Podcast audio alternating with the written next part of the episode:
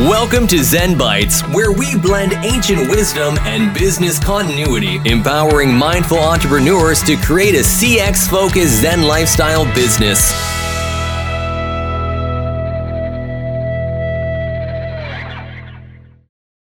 Welcome. Now let's talk about business agility, i.e., agile transformation. So, what is this buzz term that we hear about so often called agile transformation?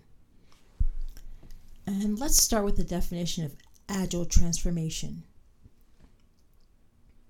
So, the definition is that it's an act of transforming an organization's form or nature gradually to one that is able to embrace and thrive in a flexible, collaborative, self organizing, fast changing environment.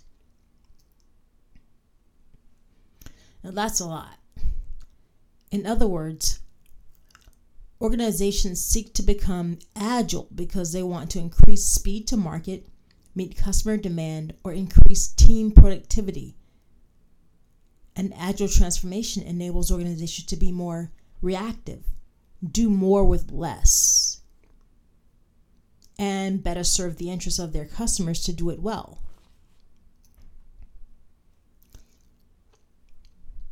An agile transformation requires significant support resources,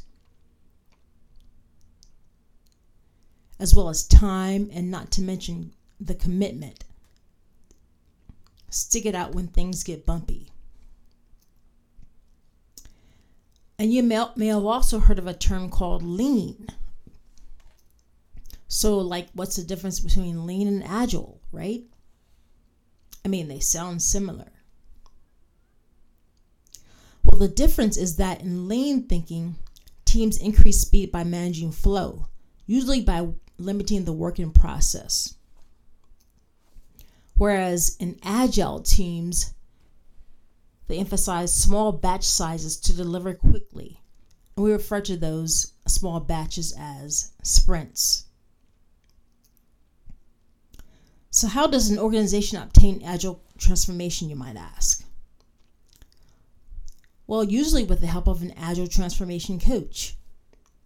And agile coaches help train corporate teams on the agile methodology and oversee the development of agile teams to ensure effective outcomes for the organization. And they're responsible for guiding teams through the implementation as well. They also encourage the workers and the leadership to embrace the agile method Now, an agile culture can actually lead to high performance. I mean, think about it. Culture impacts the actions people take and the behavior they display. And for many traditional businesses that are used to the chain of command, hierarchical structure, it can seem like a daunting challenge. But the first step is to understand the current culture and what needs to change in order for a successful approach.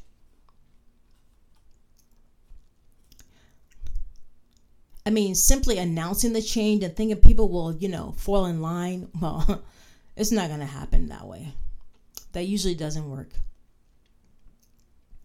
Everyone has to understand there's a need for change at all levels. In other words, there has to be a common, a commonality that common itch that requires buy in.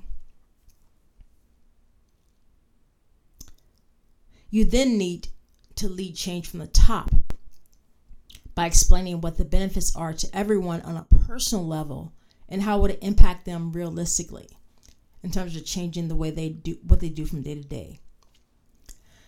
Then monitor the progress, listen to the feedback, and target any interventions ensure that the culture change can be successfully embedded. Okay, so now you might want to know what does a high performing culture look like? Yeah. Well, there are some recognizable traits that are common among high performance cultures, regardless of the type of organization. And the first is a commitment to innovation. So they have a common commitment to innovate. They're always looking at how they can make it better. And number two is decision making autonomy and accountability. So basically, it breaks down like this teams are empowered to make decisions without needing to refer it up the chain. And the culture is one that provides freedom from, from certain constraints. So, in essence, employees need to be empowered to make decisions. Number three is leadership supports a culture of failing and learning. Now, if you don't fail from time to time, how are you going to grow? How are you going to learn from your mistakes if you don't make any? We can't be afraid of making mistakes. We must empower our teams to be okay with making mistakes. It's human. But the key is to learn from the mistakes. So, encouraging learning from mistakes is the bottom line here. And number four is freedom and empowerment to solve and challenge. We want to empower the employees to solve customer problems rather than just measuring them on metrics, which results in when you solve the problem, obviously it results in happier, more loyal customers who recommend the brand to others. And number five is tapping into collective intelligence. A collaborative environment breeds an environment conducive to accelerate learning. Okay? And number six is to keep your ears to the ground. Listen to insights and feedback. In this collaborative environment, you're going to have lots of different insights. And this is the feedback. Just take it into consideration. And of course, number seven is high performance cultures are focused on self improvement and progress. And I think that based upon the other points, that's kind of clear.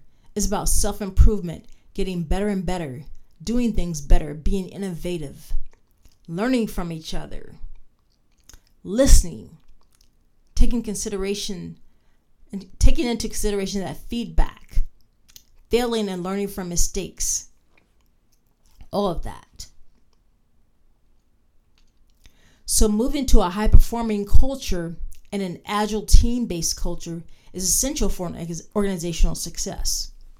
And like I said, for certain organizations, it may appear daunting, like the hierarchical structures. But the good news is that there's now all this technology in the workplace that helps us to be productive and can really support an organization for collaboration between teams and across the organization, even globally. This enables us to transform our culture and put in place a more agile team based structure. Because let me tell you, the business challenges of tomorrow are going to be are going to require a totally different organization, a totally different a new, uh, different and new organization. And becoming agile could just be what your organization needs. Now that's the Zen Bite for the week, and I look forward to engaging with you next week. And until then, stay safe, mentally positive, and purposeful. Thanks for listening to Zen Bites, where we just blended ancient wisdom and business continuity, empowering you to create a CX focused Zen lifestyle business.